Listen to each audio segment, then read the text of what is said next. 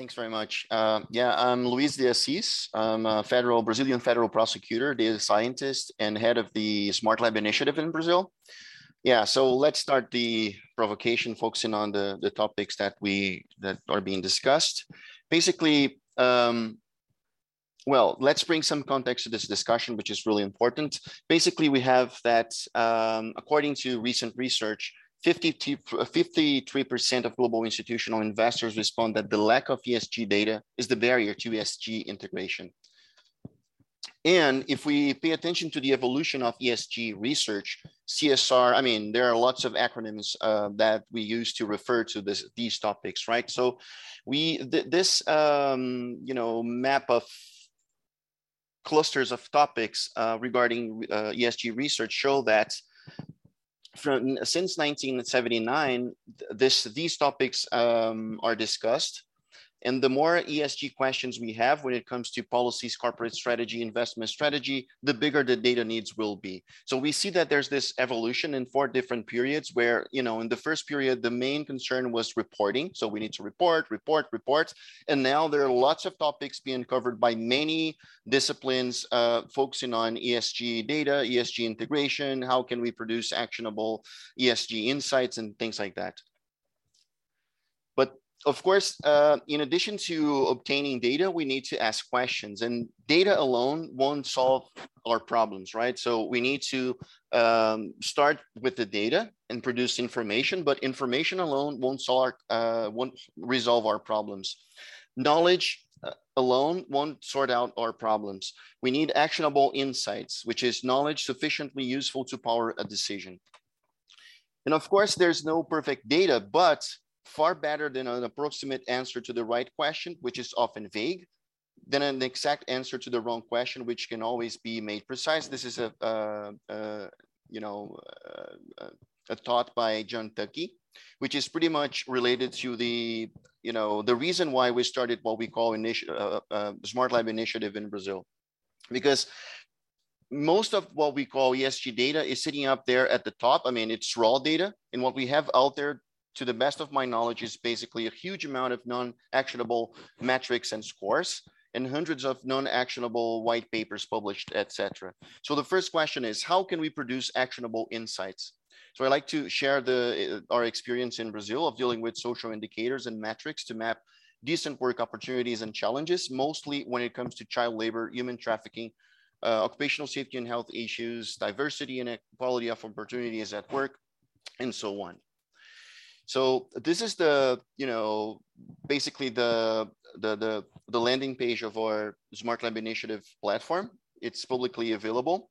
When I started the, the, the project, you know, we heard that data about those topics didn't exist or it's bad data or we wouldn't have the money to build the, the platform. We wouldn't have the money to, um, you know, collect data that's already publicly available, but usually filed away in the archives of agencies or in open data uh, portals, but it's, you know, spreadsheets and CSV files, and it's hard to manage, you know?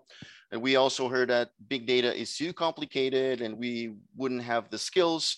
But I mean, we thought, let's try to make it happen using our own resource, uh, resources and, and based on the idea of building value on the cheap, meaning data is cheap, it's available out there, and there are lots of uh, alternatives, uh, um, you know, data sources that we could use. So today, the project status, we started this project in 2015 with a small team of three people working in our free time. Um, and today uh, it, we have this publicly available platform with, you know, traditional, non-traditional uh, data sources transformed into like storytelling, uh, visualizations, and regarding mostly uh, those topics I mentioned, uh, decent work broadly, occupational safety and health, prevention and eradication of child labor, slave labor and human trafficking, diversity and equal, equality of opportunities at work. Today, we have, you know, open source technologies being used. We didn't hire consultants. We, we didn't know anything about building those visualizations, but we had a team of developers and domain knowledge of prosecutors that we use because it's important to say that in Brazil, in addition to the traditional prosecution, we are sort of policymaking watchdogs here. So today we have like almost 1 million page views and more than 500 research initiatives connected to the platform policymakers uh, are making decision using the platform when it comes to um, um, inspection resource allocation, human trafficking resource allocation, child labor resource allocation, because we have basically uh, mapped here more than 500 indicators for more than 5,570 municipalities in Brazil. We have, uh, we managed to build something, uh, of course, there was a lot of uh, trial and error. We there was a, a, a, long learning process, a long, hard to um, get through learning curve right? We have to we had to face but i think it's possible to deal with alternative uh, um, data sources such as for example when we heard we don't have child labor information.